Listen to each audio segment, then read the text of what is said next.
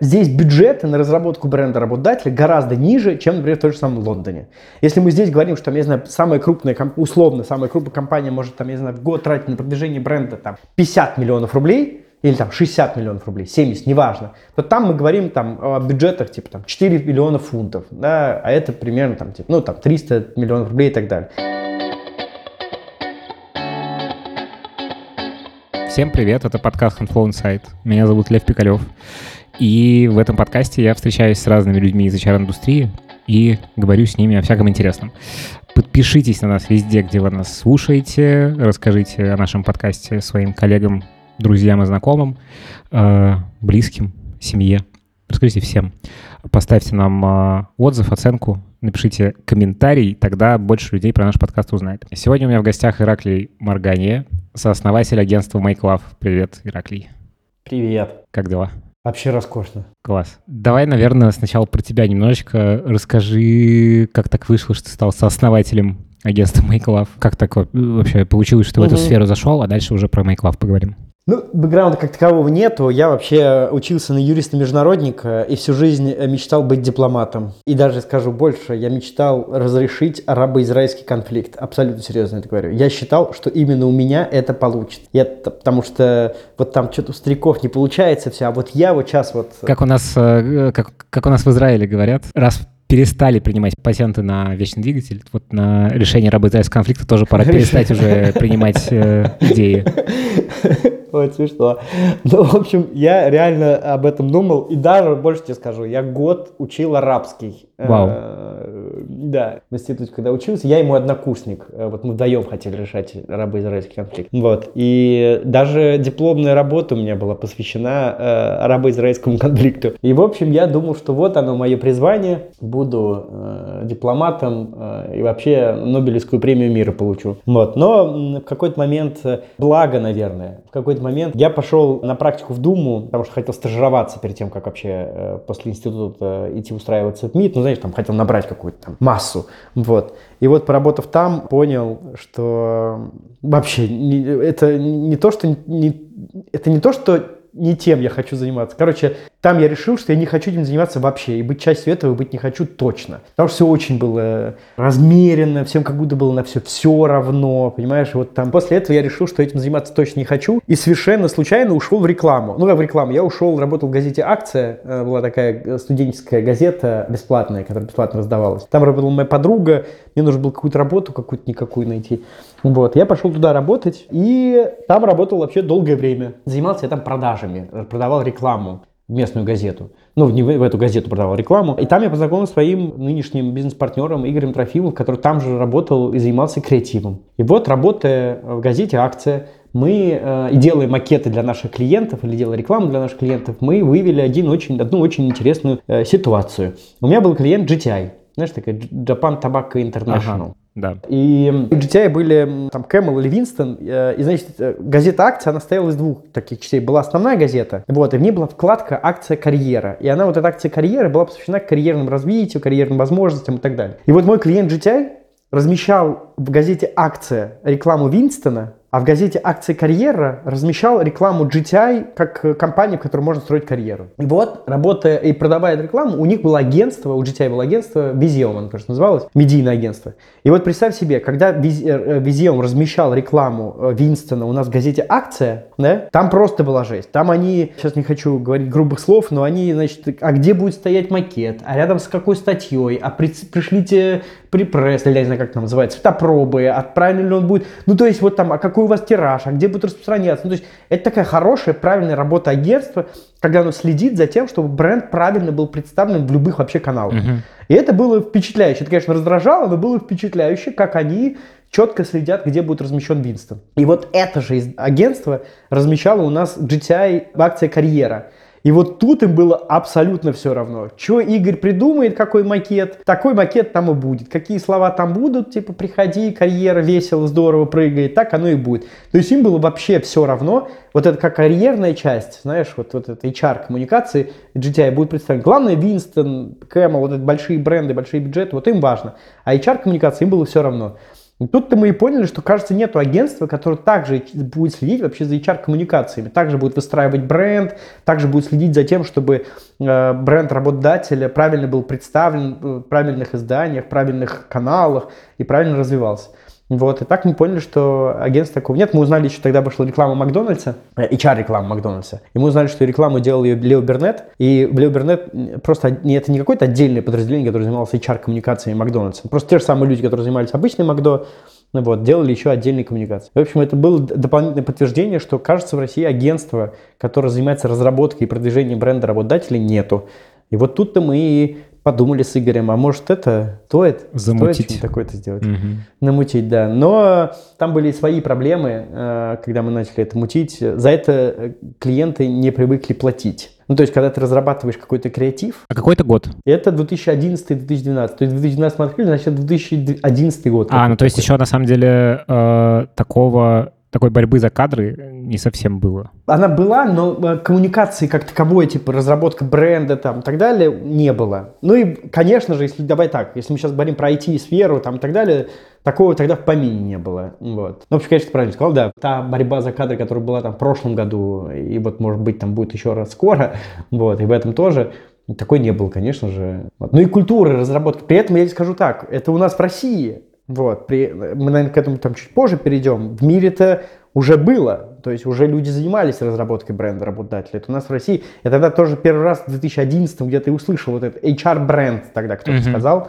Вот. Прикольно, Это неправильно, прикольно, то кстати, есть- так говорить. То есть вы Да. как бы, по сути, попали в нишу, которая только начиналась. И сами ее Да, отчасти и она- начинали. Да, да, она, я бы даже не сказал, что она начиналась. Она, э, можно, ну, то есть там какие-то клиенты что-то об этом говорили, но не было еще как такового запроса. Вот, поэтому нельзя сказать, что она начиналась. Но если мы под началом понимаем, что что-то зарождалось, какие-то такие вот первые искорки, то, в общем, да, это вот тот самый момент идеальный, когда мы поняли, что надо. Вот. Но первый там год-два, брать не буду, мы лап сосали, вот, и приходилось обучать рынок, э, что э, за это надо платить, что за работу. Короче, чтобы ты понимал, как было там в акции или там в других, ты приходишь к клиенту с креативом, например, креативной какой-нибудь идеей, и клиент платит не за эту креативную идею, клиент платит за реализацию этой идеи, а за саму креативную идею не платит, она идет как придаток, Мгм. как, Как что-то допрод- бесплатное. допродажная подготовка. Как, да, допродажная подготовка. На что мы с Игорем пытались рынку сказать, что вот знаете, вот то, что креативная команда сядет и запрется в комнате и будет, там, я не знаю, условно 8 часов придумывать идеи, из которых вам придет, вот за это надо заплатить. То есть это, это и есть самая главная ценность, в общем-то. А не только, а потом уже еще и платить за реализацию. И вот приходилось долгое время показывать рынку, что просто так бесплатно с идеями мы не придем. Но благо все получилось. Но это так к вопросу о том, как так получилось, что я оказался соучредителем. Давай тогда про агентство. Как вы устроены вообще? э, Какая бизнес-модель в итоге? Это, ну, какая-то... Короче, расскажи, как это устроено все. Это агентство, которое работает примерно 50 человек. Что мы продаем? Мы продаем услуги. Да, мы продаем часы наших сотрудников. Вот это самое главное. Да, услуги, которые определяются какими-то определенными часами. И у нас основные три услуги. Это разработка бренда. Такая наша основная услуга, при- примерно 50% нашего бизнеса занимает. Это разработка бренда работодателя, в который входит разработка проведения исследований, на основе исследований разработка позиционирования вот этого бренда, да, это сути бренда и базы, там, платформ бренда. А дальше это м, упаковка, это креативная платформа, это бренд работодателя. И вот, вот эта вот разработка этого бренда, как бы продукт, который мы тебе отдаем как готовый, это 50% нашего бизнеса. Вторая услуга наша – это продвижение бренда работодателя. То есть мы разрабатываем коммуникационные стратегии, э, делаем рекламные кампании, они могут быть годовыми, большими, федеральными, а могут быть еще и маленькими, совсем тактическими, мы их называем, когда решается какая-то такая, а, а, назову так, одноразовая задача, тактическая одноразовая задача. Это типа какого-то конкрет... Конкретного, не знаю, чувака найти или что? Ну, не конкретного одного. Это там может быть, там, я не знаю, у нас там программа стажировок сейчас начинается, нам необходимо провести рекламную кампанию на привлечение на эту программу стажировок. То есть это не, не, не такая годовая программа, знаешь, там, поддержание аудитории, э, узнаваемость, ну, вот это все. Это вот конкретно, вот есть определенная аудитория, на эту определенную аудиторию сейчас надо быстренько подогреть, чтобы они быстренько подали заявки, и там заявки пришли, все, проект закрываем, жмем друг другу руки, расходимся до следующего проекта. Э, Это вот называем тактическими задачами. Так, сейчас я тебе буду задавать э, глупые вопросы. Давай, давай, про бренд работодателя. Значит, во-первых, как бы ты вообще описал, что это такое? Потому что, ну, это же очень сильно еще завязано на самой компании, ну, то есть вы же не можете придумать какую-то, ну, набрать условно, что вот э, есть такая-то вот красота, да. вот, но это все все равно упирается в то, что, ну, как бы в конечном счете вы работаете с культурой компании конкретной, с какими-то ее особенностями. В общем, да, расскажи вообще, чуть Чуть, Расскажу. Да, давай так, чтобы повествование было верным. Значит, разработка бренда, вторая услуга продвижения бренда, третья услуга внутренней коммуникации. Давай, да. Все, это потом мы проговорим про внутреннюю коммуникацию, а теперь отвечу давай, да. э, про первое, да, да, да. что такое бренд работодателя. Смотри, когда в маркетинге выпускается какой-либо продукт да, на рынке, его что делать? Сначала создается сам продукт. То есть проводятся там, я не знаю, какие-то атрибуты. Это сам продукт это что? Это, значит, жестяная банка, в ней газированный напиток, сладкий, и он стоит, я не знаю, там 53 рубля. Вот это атрибуты продукта. У этого продукта еще нету никакого бренда. Да, это вот просто вот э, продукт. И после того, как этот продукт создан, да, э, этот продукт отдается, там, я не знаю, э, брендинговому агентству, который придумывает ему бренд. Да? То есть такой обол- он говорит, оболочку. Что это там, а какую оболочку, да. То есть он, он проводит фокус-группы, а с чем у тебя ассоциируется этот сладкий э, вкус, понимаешь, там типа, а то, что там жестяная банка, какие у тебя функционально, э, и, там, какой функционально это может решить твою потребность, какую эмоционально. Это там типа функционально это удобно, типа держать в одной руке и не тяжелое, взял, выпил, смял и выкинул. Вот. Эмоционально это там, я не знаю, сладкий, сладкая газировка, это, э, я не знаю, Праздник к нам отсылка приходит. к твоему детству, да, это отсылка к детству, может быть, там, к чему-то этому, ну, то есть вот какие-то эмоции. И вот все, и вот, вот агентство берет, ищет какие-то функциональные твои потребности, эмоциональные потребности, и пытается этим продуктом твою функциональную эмоциональную потребность закрыть, да, как там, я не знаю, как напитком можно закрыть функциональную потребность от того, что пить хочется, а эмоциональное чувство праздника, как ты сказал, там праздник там приходит, чувство праздника привнести. И вот что делает брендинговое агентство. То есть оно берет, создает вот такую вот оболочку уже готового продукта. У нас же в HR-коммуникациях на самом деле продукта как такового нету. У нас, у нас есть компания, в которой вот работают люди. И наша задача попробовать из этой компании вытащить продукт как работодателя. Да? Нам нужно понять функционально, что у нее есть. Функционально у нее может быть несколько атрибутов. Она там, я не знаю, высокая зарплата, или гибкий график. Международные проекты, гибкий график, да, это вот функциональные какие-то атрибуты, которые есть у бренда. Дальше мы нам вычленив вот эти функциональные атрибуты, поняв, какие из них самые главные для нас или важные для нас, для потенциальной аудитории, сделать из, этой вот, из этих атрибутов основное бренд компании и суть этого бренда. Что эта компания эмоционально и функционально будет для тебя решать, функционально и эмоционально будет закрывать твои потребности. Условно, наша задача понять, опросив людей, понять, что им необходимо функционально. Им необходимо функционально, еще раз, там, гибкий график, развитие, э, повышение зарплаты, да, там, близость от дома, расположение там, и так далее. Эмоционально им важно, что эмоционально им важно что они не на обочине вообще жизни, что они э, чувствуют там заботу или чувствуют безо- чувство безопасности у них есть, или там принадлежности к чему-то и так далее. И мы, наша задача как агентство выявить вот эти функциональные эмоциональные потребности аудитории, дальше выявить функциональные эмоциональные возможности компании, да, то есть какие из этих функциональных эмоциональных потребностей компания может закрыть.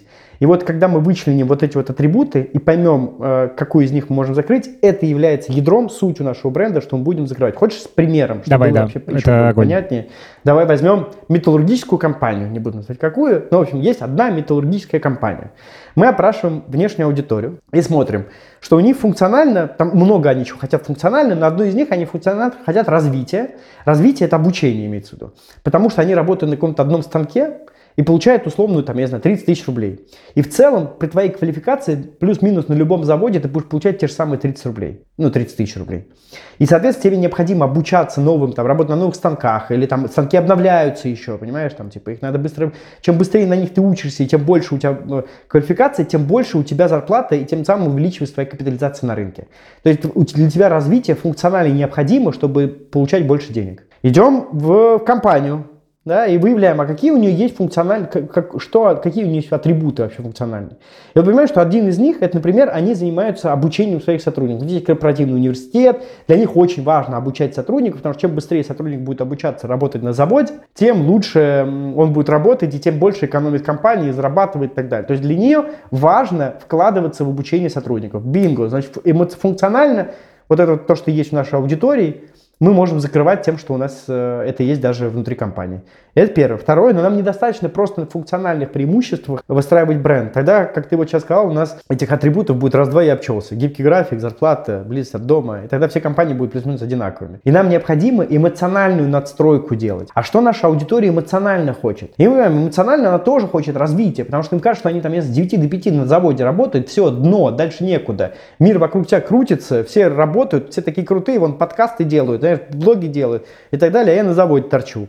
Знаешь, э, а я хочу быть, ну, развиваться, хочу не только вот э, видеть станок свой с 9 до 5. Так, а если все-таки человек все-таки действительно приходит на работу и видит станок, что вы с этим делаете? Нет ничего плохого в станке, понимаешь? Это вот правильное выстраивание, это вот... Э, э то, как мы недавно говорил, это довольно высокомерное отношение, что, например, работая на станке, нельзя быть креативным. Или нельзя э, развивать какую-то креативную... Или вот компания, если у них есть только станки, то, значит, там вот вообще нет никакой другой жизни, кроме станков. Функционально станок, станки тебя научат, будешь работать на разных станках э, и зарабатывать больше. Функционально закрывается, закрывается. Компания это может закрыть, закрыть. Эмоционально она тоже хочет развития, да, она хочет, чтобы там не только э, станок он видел, но еще и компания, там, я не знаю, предлагала им, я не знаю, была связана с чем-то, что не связано с заводом, да, или вот как-то вот кругозор расширяла сотрудников компании. И тут мы тоже идем, вот это очень важно, если у компании вот этого нету, да, что вот эту потребность эмоциональную она закрыть не сможет, тогда мы не делаем такой бренд, мы не выстраиваем uh-huh. бренд на этом. Но мы узнаем, выявляем, что в компании это тоже есть. Эта компания поддерживает из современных художников. Эта компания выходит за рамки своей деятельности. Она начинает не только металл делать, да, она, она устраивает там, не знаю, фестивали и так далее. И она говорит, что работая на этом заводе, ты вот как сотрудник будешь причастен еще и ко всем вот этим вот активностям тоже, которые мы делаем. Потому что нам тоже важно быть не только вот в рамках, знаешь, там завода какого-то или металла, который да, это бизнес, но мы поддерживаем все, что вокруг нашего бизнеса тоже проходит. И, соответственно, мы эмоционально твою потребность в развитии тоже закрыть можем. Но, смотри, мы с тобой вывели только два атрибута, да, это атрибуты развития эмоционально-функциональные, и тут вот атрибуты у компании есть, там, э, корпоративный университет и то, что она э, проводит всякие фестивали и так далее. Но этих атрибутов гораздо больше.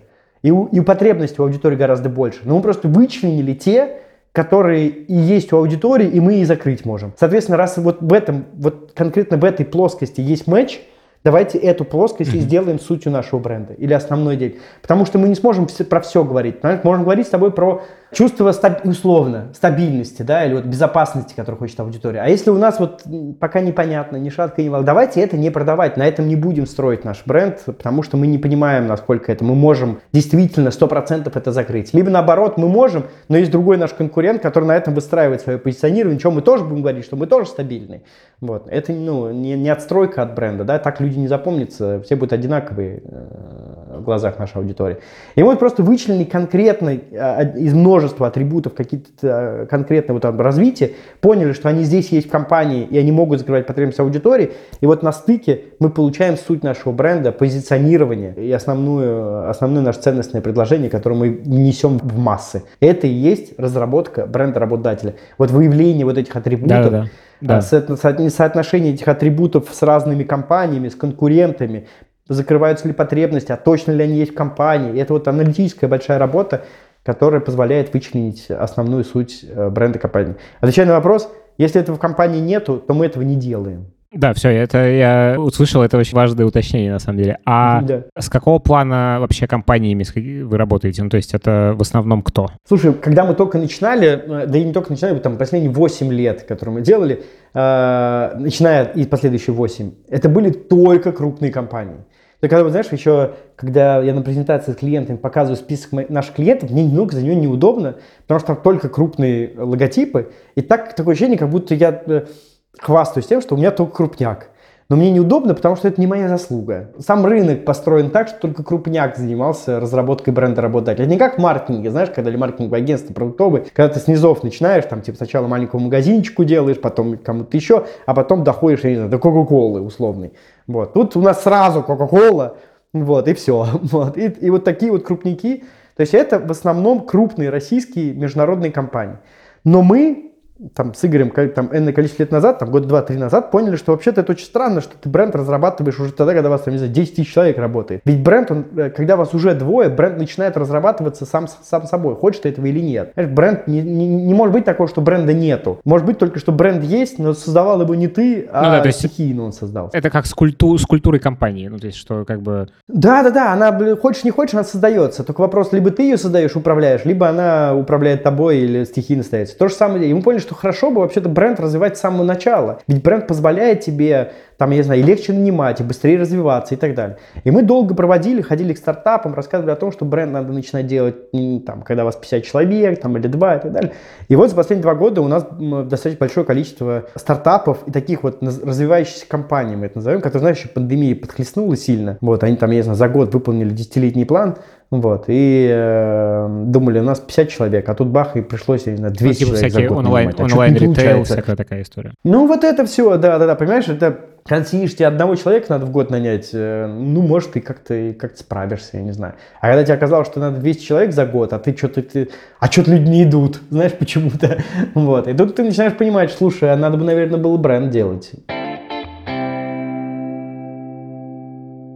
Давай тогда внутряк ваш немножечко. Ну, типа, вот ты сказал, 50 человек у вас угу. э, работает. Что это за роли? Как вообще вы устроены организационно? Если говорить по отделам, отделы основные. Это стратегический отдел, да, который занимается брендинговой стратегией, который разрабатывает бренды, и коммуникационные стратегии, которые делают там коммуникационные стратегии. Но в целом они перемешаны. Одни могут делать и бренд-стратегии, могут делать и коммуникационные стратегии. Дальше это отдел креатива, копирайтеры, креаторы, хеды, креативные директора, отдел дизайна, директора, хеды, дизайнеры. Дальше отдел менеджеров, мы называем их employment менеджеров, потому что они не просто там клиента ведут, они вообще центр э, экспертизы такой, который может объединять и стратегическую экспертизу, и креативную, ну, то есть и так далее. Вот. Бэк-офис, пиар, Digital, ну это уже внутренний, значит, бэк-офис и пиар, это внутренний занимается нашим пиаром. Digital отдел и в скором времени появится отдел исследований, который мы хотим развивать довольно сильно самостоятельно. То есть не использовать исследовательские агентства а, или компании, а внутри самостоятельно развивать исследовательский отдел, чтобы на, на, на, наращивать или накапливать у себя эту базу и с этой базы потом а, можно интересные штуки всякие делать. Блин, круто. Тогда расскажи про вас с точки зрения ну, вашего роста. Вы растете в людях, не растете в людях. Что у вас происходит? Давай так, этот год, знаешь, можно ли его за скобки выделять, я не знаю, но этот год, к сожалению, не был таким стремительно большим, который, стремительный рост, который мы планировали в этом году, он не случился, к сожалению. Вот. До этого мы росли 30-40% в год стабильно. И прошлый год, я называю его кризисным, потому что это был год тогда, когда было огромное количество запросов, и мы их не успевали обрабатывать. И мало того, что не успевали обрабатывать, мы даже, чтобы понимал, я год заканчивал тем, что я презентовал команде 4 кружочка так называемых, по которым мы будем оценивать, берем ли клиента или нет. Вот. А если клиент соотносит, соответствует трем кружочкам, то мы его берем 100%.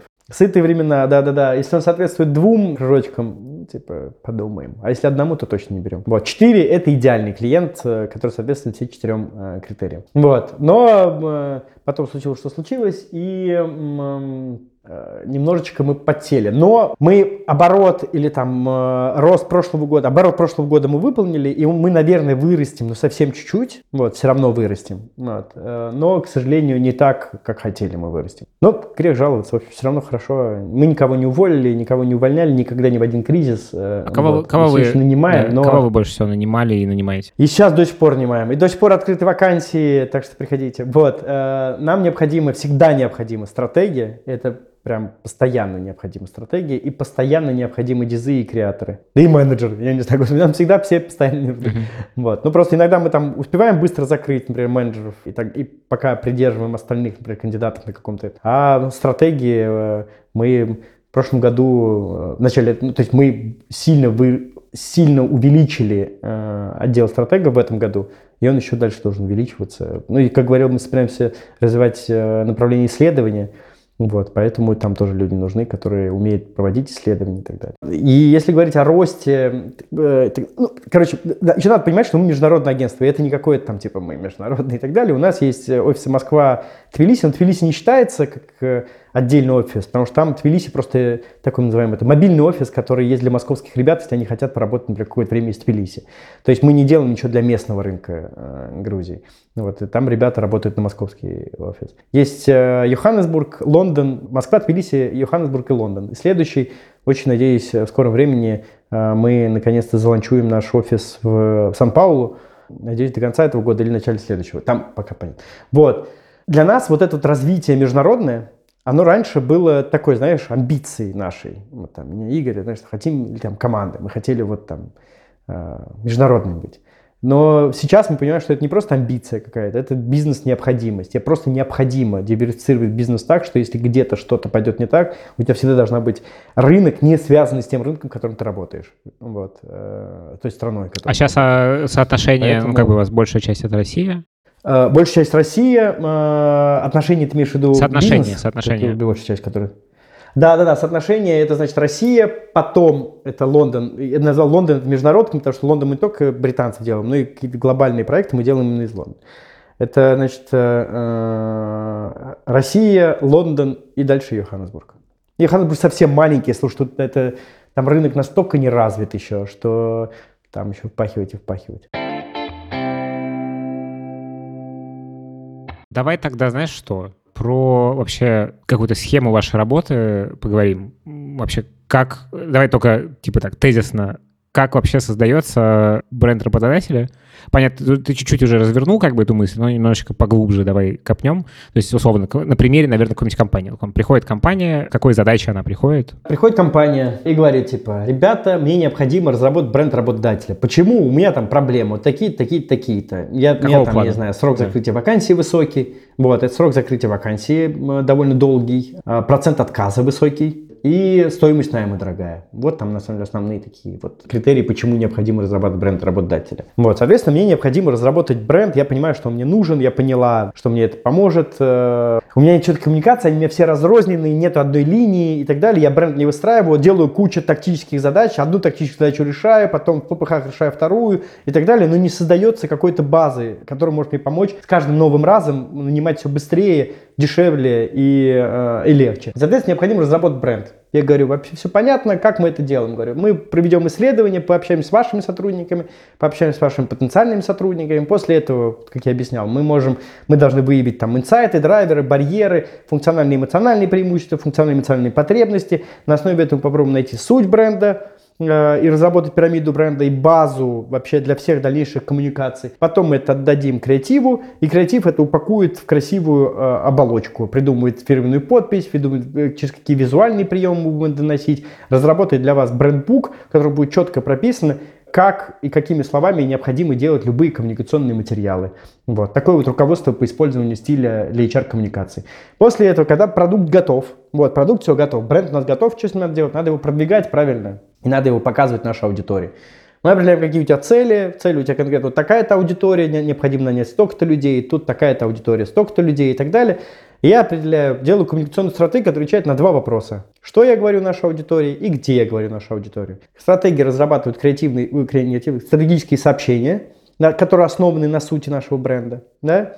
Приходи сюда, ты будешь развиваться. Приходи сюда, развитие э, – это твое будущее.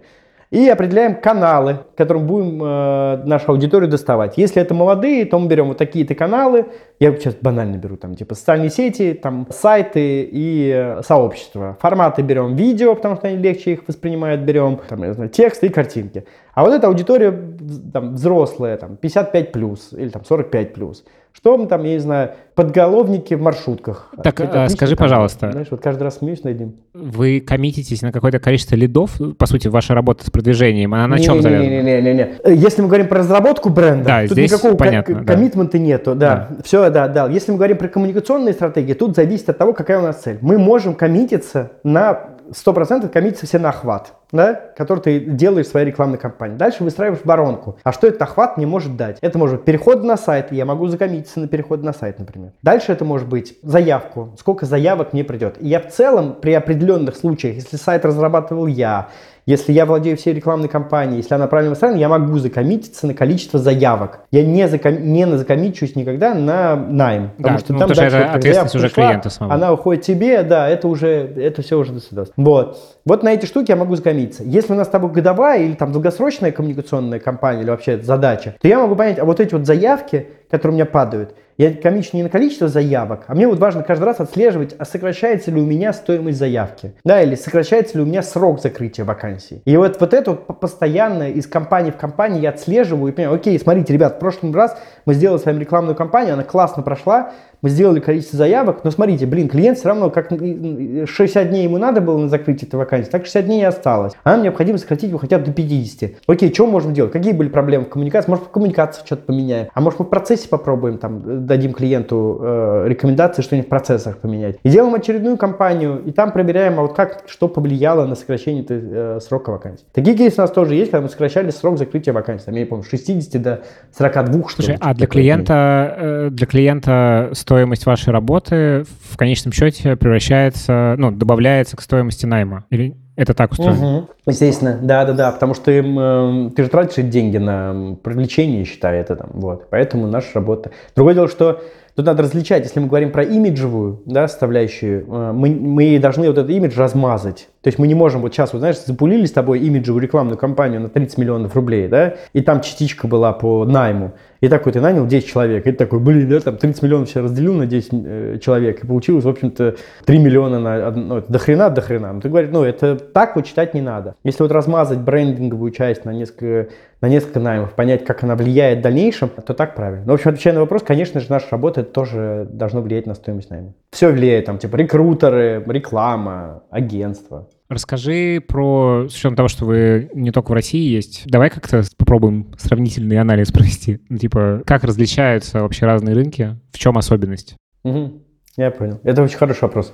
Спасибо за вопрос. Звучит, как будто мы заготовили его, но... Да, да, да, да, да, но э, это не так, просто мне нравится этот вопрос. Короче, хочу начать с того, что мы охрененно крутые в России. Это правда, и тут я вообще не лукавлю. Тут уж извините, мы в многих э, странах или со многими клиентами общались, то, что мы делаем в России, или то, как развивается в России employer бренд, он развивается охрененно круто. Итак, отличие, которое самое главное, мы заметили, работая на других рынках, работая здесь. У нас здесь, в России, в силу разных причин, в силу того, что у нас каждый период что-то странное происходит, да, там, типа, там, кризисы, э, это наша обыденность, нам приходится постоянно адаптироваться. И вот эта постоянная адаптация или постоянная смена курса или там очень быстрое и резкое, оно у нас э, в людей или там, я не знаю, в бизнесе создает такое очень устойчивое, устойчивость такую, которую ты можешь под любую ситуацию что-то пошло не так, быстро поменялся. Что-то пошло там по-другому, быстро... Ну, в общем, вот, вот это вот очень крутая наша особенность. И она также отражается и в креативе,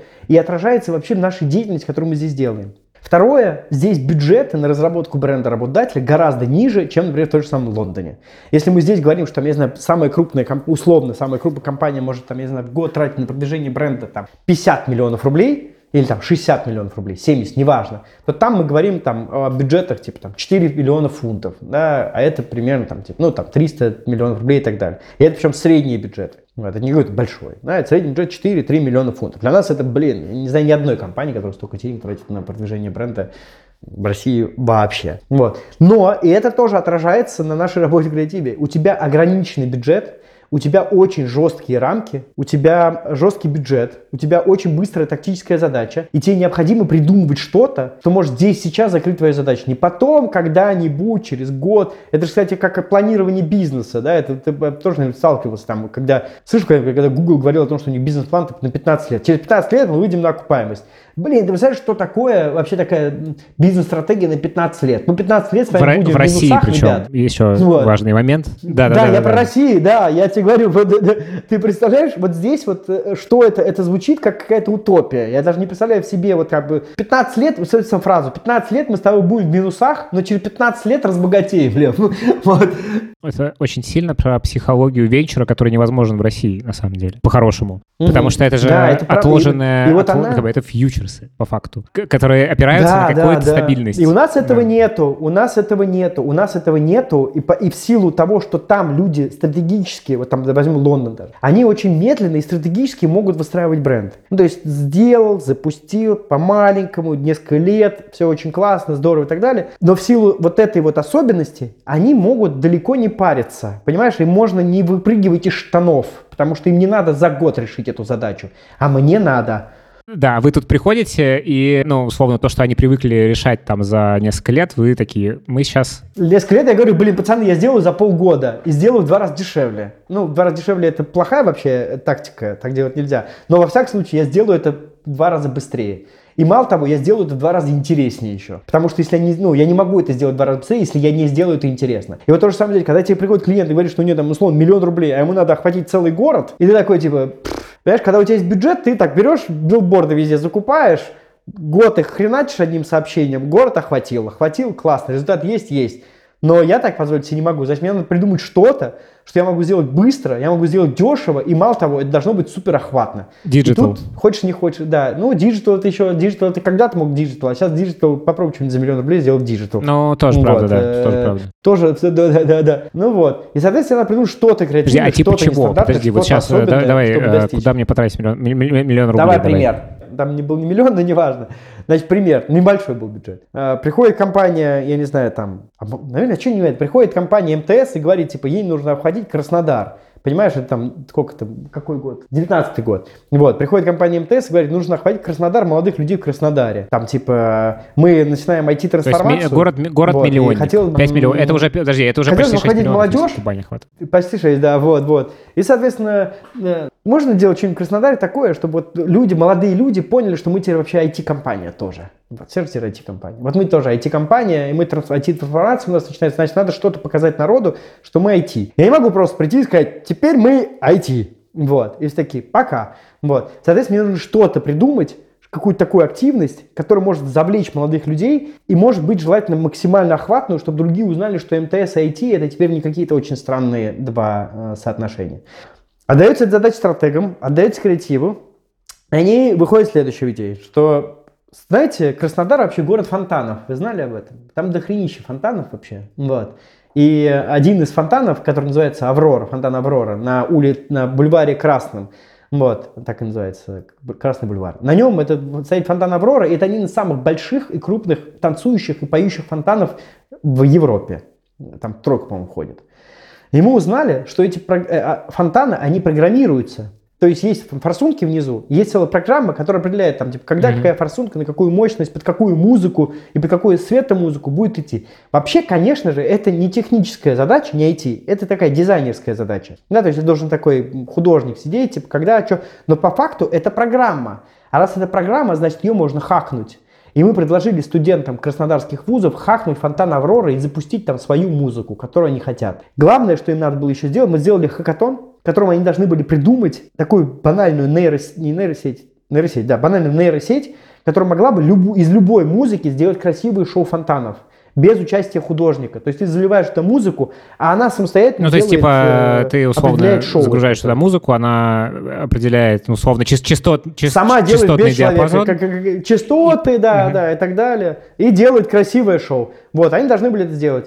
Мы пригласили туда студентов, дали им, как у нас в кейсе написано, дали им воды, вот, и давайте, ребят, э, кодьте этот. И мы выбрали троих победителей. Троих победителей по трем разным критериям. Лучшее шоу, лучшее программное обеспечение или лучшее решение элегантное и приз зрительских симпатий. И главное, вот это шоу мы поставили в главном фонтане Аврора, в центре Краснодара. На, то есть ты вот студент, твоя песня, твоя, твое шоу станет на главном фонтане города. Они пригласили, еще очень важно, туда пришло дохренище людей на это шоу. Но мой страх, пойми, когда у меня финальное шоу, а эти люди, это же бесплатное мероприятие, люди должны были прийти к фонтану, и мне важно, было много людей, потому что, ну, я чтобы об этом больше людей узнали. А это причем, что понимал, я ни капли, ни капли, ни рубля не потратил на продвижение. У меня нету денег на продвижение. Вот. Я не, не обзванивал все города или там по телеку не говорил, будет шоу, приходите, МТС там и так далее. Все исключительно, у меня небольшая была digital кампания, но я использовал салоны связи МТС, там раздавали, по-моему, листовки еще. Прилетаю в Краснодар и вижу баннер сразу выхожу из аэропорта, огромный билборд, в котором написано, что сегодня Жиган выступает бесплатно. Вот, где-то. Я подумал, блин, вот э, почему на сегодня? почему ты не мог, я не знаю, в другой день прилететь? И главное, бесплатно еще выступает. И вот тут э, Жиган выступает, либо шоу фонтанов э, на этом. Но пришло до хрена людей, пришло телевидение, об этом сняли шоу, об этом писали в прессе краснодарской. И у меня охват был примерно 3 миллиона человек от этой компании. Просто потому, что я Блин, сделал а нестандартный круто, ход, дал конечно, студентам на главном шоу сделать. И вот хрен ты найдешь такие решения в Европе, вот, или в Британии, потому что им это не нужно. Не потому что они плохие, бывает так, чтобы они такие, «О, они дураки, а мы очень умные. И просто вот так вот выпрыгиваешь, они вот как Дюссельдорф, мой любимый пример, это Дюссельдорф и компания Метро там. Вот. Метро сидит в Дюссельдорфе, понимаешь? Все знают Дюссельдорф там, им не надо ничего делать, чтобы закрывать вакансии в Дюссельдорфе.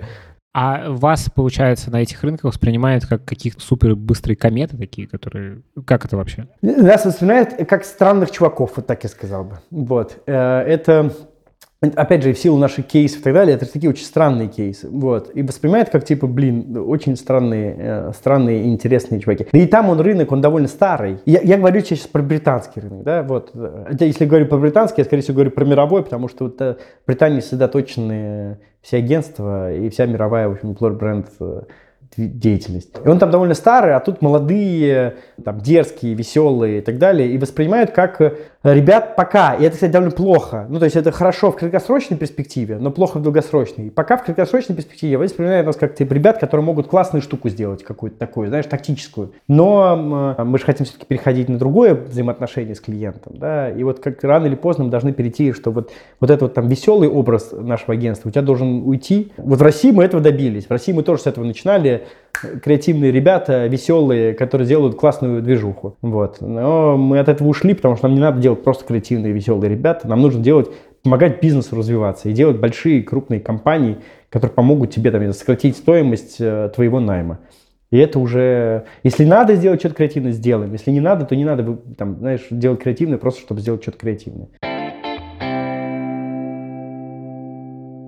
Последнее, что я хотел с тобой в целом обсудить. Как ты вообще сейчас видишь рынок найма, наверное? Все-таки вы э, в начале этой воронки стоите, но тем не менее, что поменялось после 24-го? Слушай, и, надо очень понимать, что вот сейчас, вот, наверное, я вряд ли буду говорить как эксперт, а, потому что нету никаких э, экспертов, которые могут точно сказать. Да, да, да, это просто как свои личные про... говорить. Оно, кстати, может вообще даже не совпадать с мнением наших стратегов или нашего креатива и так далее. Просто вот мои размышления, которые у меня вот там были. Мне кажется, что в силу ухода различных компаний, там, тогда сначала казалось, уходят международные компании, и типа, блин, куча людей выходит на рынок, э, и типа падает, падает.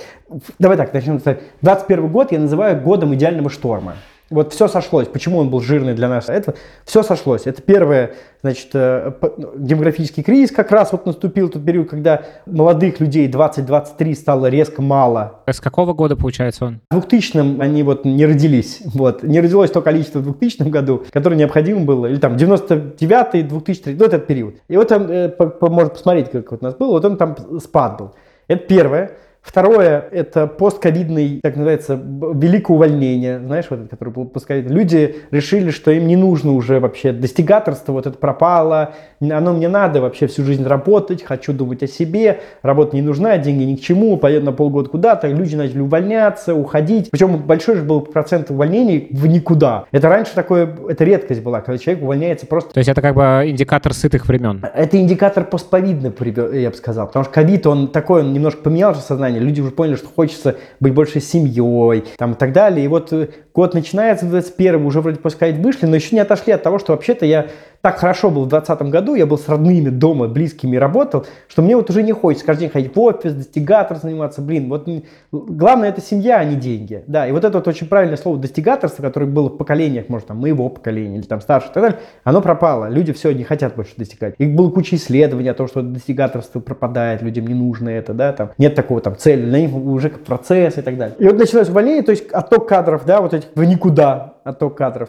А еще плюс ко всему сошлось то, что постковидное, вот это я сказал, когда куча IT-компаний резко, или ковид и постковид начали резко развиваться.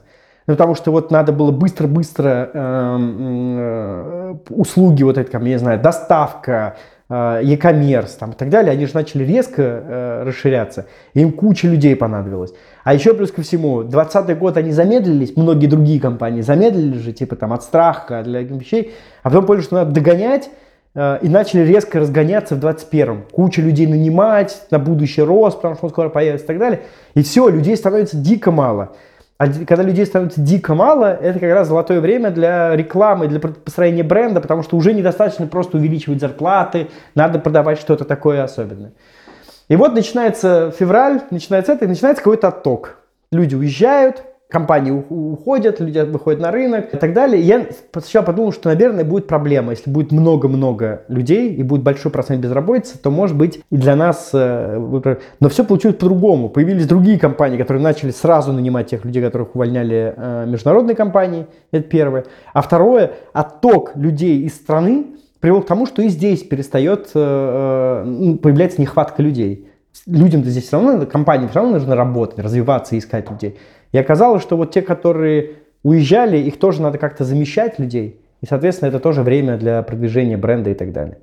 Поэтому я, давай так, я не вижу... Э, э, ну, это, наверное, уже лично, оно вообще не экспертное. Вот, потому что наверняка ты дойдешь, или там любой другой найдет тысячи доказательств того, как... Э, вот это вот отток людей и так далее, я не верю, что это сильно может повлиять на вообще на экономику или на развитие кадров или там развитие Слушай, компании. Ну, все-таки смотря каких людей, Потому что сейчас уехало очень много людей. Ну, опять же, это очень много, конечно, это все мы не на языке статистики говорим, потому что это все будет позже и вообще непонятно. Да, ничего. да, да, да, да, вот это много. Да, это но сколько, да, эмпирически ощущается, что, ну, вот даже вот по Израилю сейчас смотрю, сюда приехало за, ну, начиная с февраля, приехало очень много э, людей. Там порядка, а, оценивается эта алия, порядка 60 тысяч, по-моему. Ну, то есть это пока, это включая тех, кто еще ждет консульских проверок, то есть еще не уехал, но как бы э, угу. планирует или на чемодане сидит.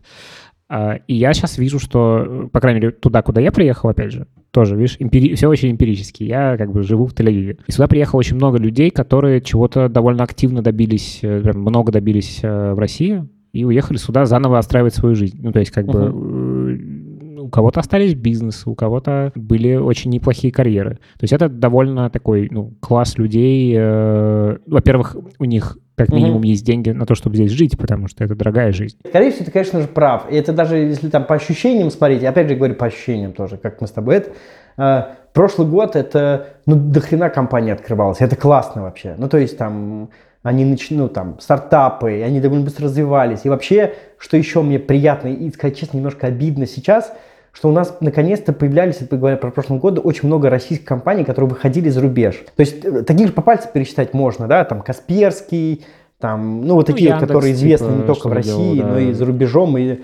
а Яндекс тоже, да, вот э, Яндекс же не так известен за рубежом, но он активно занимался экспандом. В Париже открывался, в Лондоне, там, да. И мне это нравилось, мне казалось, это прям прикольно. Это вот прям вот такое очень приятное ощущение, что мы настолько классные продукты здесь делаем или сервисы, которым можно э, там захватывать рынки и там вот предлагать это. И это было такое чувство, ну, мне было приятно. Этого будет меньше, это сильно меньше этого будет. Я даже сейчас не буду называть это одного клиента, у нас есть один IT-клиент здесь, и вот он открывал уже офис в Лондоне, это причем IT, такой, ну, что-то вроде системного интегратора, э, вот, он делает решение.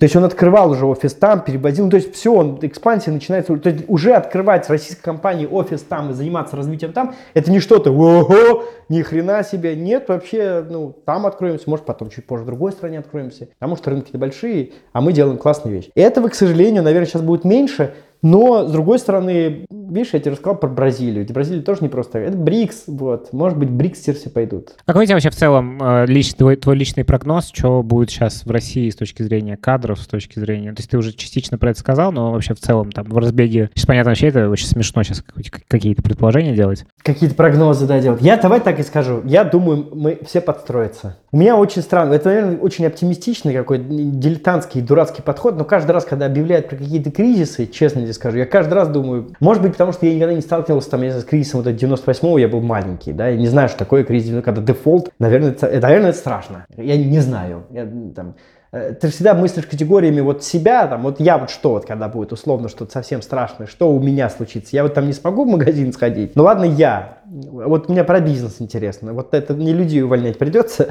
вот, или мне придется там офис, из офиса съезжать, то есть вот, и вот когда вот я не понимаю, что вот как-то повлияет на какие-то вот эти вот, на микро да, это микроэкономика моя. Макроэкономика, вот это то, что где-то там упало на сколько-то процентов, я, может быть, меня тупым вообще, знаешь, я просто не знаю, как это, влияет, как это работает. И отвечая на вопрос, я считаю, что все в целом будет норм. Вот, все адаптируется, появятся новые компании, появятся новые сервисы, новые э, логистические цепочки. Под все, знаешь, святое место пусто не бывает.